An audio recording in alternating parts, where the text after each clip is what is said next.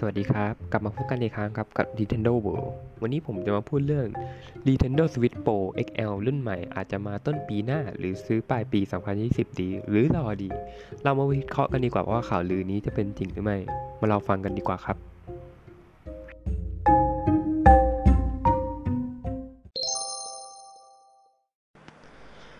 อนนี้ Nintendo Switch ก็เริ่มราคากลับมาอยู่ในสภาวะปกติแล้วนะครับ หลังจากราคาสูงมานานหลายเดือนนั่นเองครับ เชื่อว่าอีก 2-3 เดือนนะครับ ช่วงปลายปีนี้ราคาของ Nintendo Switch นี้จะกลับมาสู่ราคาปกติ ต้อนรับช่วงซื้อของขวัญปีใหม่นั่นเองครับ ซึ่งเชื่อว่าหลายคนที่กำลังอยากได้ Nintendo Switch ก็ใช้ในช่วงเวลานี้ครับในการซื้อเครื่องเล่นเกมพกพาที่อยากได้มานานนั่นเองครับ เพราะว่าราคาอาจจะถูกลงนะครับ เพราะปีใหม่นะครับ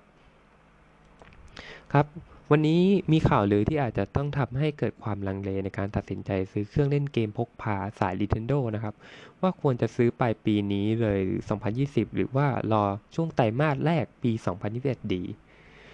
เพราะว่ามีสำนักข่าวจากไทเปในประเทศจีนนะครับได้ออกข่าวมาว่ามีผู้ผลิตสาย 3 รายครับ ได้ให้ข่าวว่าเป็นผู้ผลิตเครื่อง Nintendo Switch รุ่นแรก รุ่นไม่ใช่รื่องขออภัยครับ รุ่นใหม่ครับ ซึ่งก็คือ Nintendo Switch Pro หรือ XL นั่นเองครับ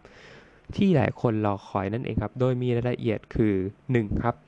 เครื่องรุ่นใหม่จะมาพร้อมกับจอที่คมขึ้น ซึ่งอาจจะไม่ได้หมายความหมายถึงความละเอียดที่สูงขึ้นนะครับ แต่อาจจะหมายถึงประเภทจอที่ดีขึ้นนั่นเองครับ 2 ครับ Switch Pro XL มาพร้อมกับจอยคอนตัวใหม่ครับ ที่มีการตอบสนองการเคลื่อนไหวของมือมากขึ้นครับ 3 ครับ Switch รุ่นใหม่ครับปี 2021 นี้ จะมาพร้อมกับระบบการสื่อสารที่ดีขึ้น หมายถึง Party Share ในเครื่อง Nintendo Switch ครับ 4 ครับ โดย 3 บริษัทที่ทำการผลิตคาดว่าจะเป็นบริษัทของจีนนะครับ อย่างบริษัท Macronics. Macronics. จะรับผิดชอบในการผลิต Nor Flash chipsets. สำหรับเก็บข้อมูลในเครื่อง สวิตนะครับ จะทำการผลิตจอยคอนรุ่นใหม่นั่นเองครับทำการผลิต USB PD นะครับ นี่เป็นอีกครั้งครับที่มีข่าวลือเรื่องการออกเครื่องรุ่นปรับปรุงของ Nintendo นะครับ ออกมาซึ่งเป็นแนวทางที่มี 2 แบบครับคือสวิตขายดีมาขายดีมากครับในช่วงที่ผ่านมา จนขาดตลาด เพราะฉะนั้น ไม่มีความจำเป็นใด ๆ ที่จะออกเครื่องใหม่นะครับ มาแค่ผลิตให้ทันกับความต้องการ ก็ยังสามารถขายไปได้เรื่อยๆนะครับ หรือแนวทางที่2ครับคือปี2021นี้จะเป็นปีที่ 4 ที่สวิตนะครับออกมา ออกเครื่องใหม่รุ่นใหม่นะครับมากระตุ้นตลาดก็จะเพิ่มยอดขายให้คนที่มีสวิตอยู่แล้วนะครับทำการอัปเกรดนะครับหรือคนที่ยังไม่เคยสนใจสวิตมาก่อนครับทำการซื้อเครื่องโดยแน่นอนว่าครับเครื่องที่ออกใหม่นี้จะมีจะไม่ได้มีสเปคที่ห่างจากสวิตในปัจจุบันมากครับอาจจะเป็นเพียงแค่การอัปเกรดหน้าจอหรือแบตเตอรี่ครับและอุปกรณ์เสริมต่างๆ แต่อาจเครื่องรุ่นเก่าหรือเครื่องรุ่นใหม่ก็ต้องเล่นเกมของ Nintendo ได้เหมือนกันทั้งหมดนะครับ เพราะฉะนั้น ถ้ามีแผนถ้ามีแผนว่าจะซื้อสวิตปลายปีนี้ผมยังมองว่าการซื้อการซื้อเลยเป็นการตัดสินใจที่ดีนะครับ เพราะว่าต่อให้สวิตโปรมีจริงออกมาในช่วงปีนี้ราคาก็อาจจะถือว่าตัวสูงขึ้นนะครับ ราคาจะลงมาแป๊บเดียวปกติก็ใช้เวลานานหลายเดือนครับ ในขณะที่จะซื้อสวิตในปัจจุบันนี้ก็อาจจะได้ราคาที่ยุติธรรมมากกว่านะครับ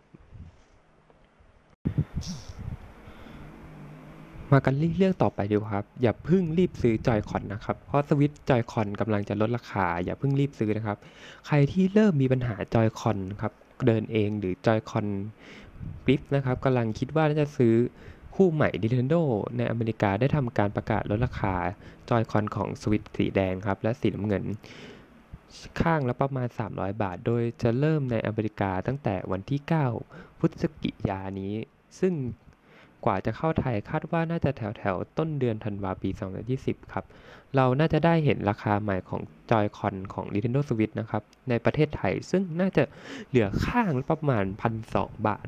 1,200 บาทนั่นเองครับ ราคาหน้ากล่องราคาจริงก็น่าจะลดลงไปอีกได้ครับ หรือคู่ประมาณ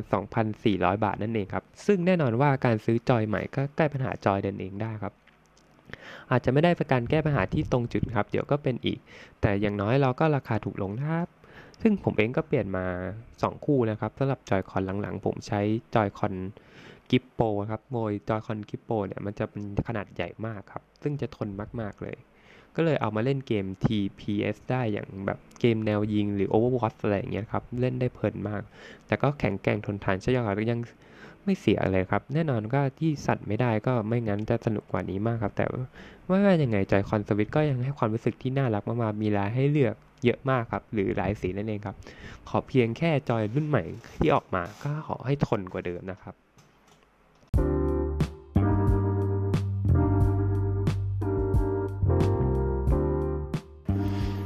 ก็จบกันไปแล้วครับกับข่าวสารที่ผมเอามาเล่าให้ฟังนะครับ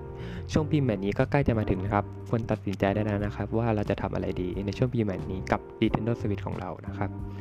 ผม Nintendo World ก็ขอตัวลาไปก่อนครับ สวัสดีครับ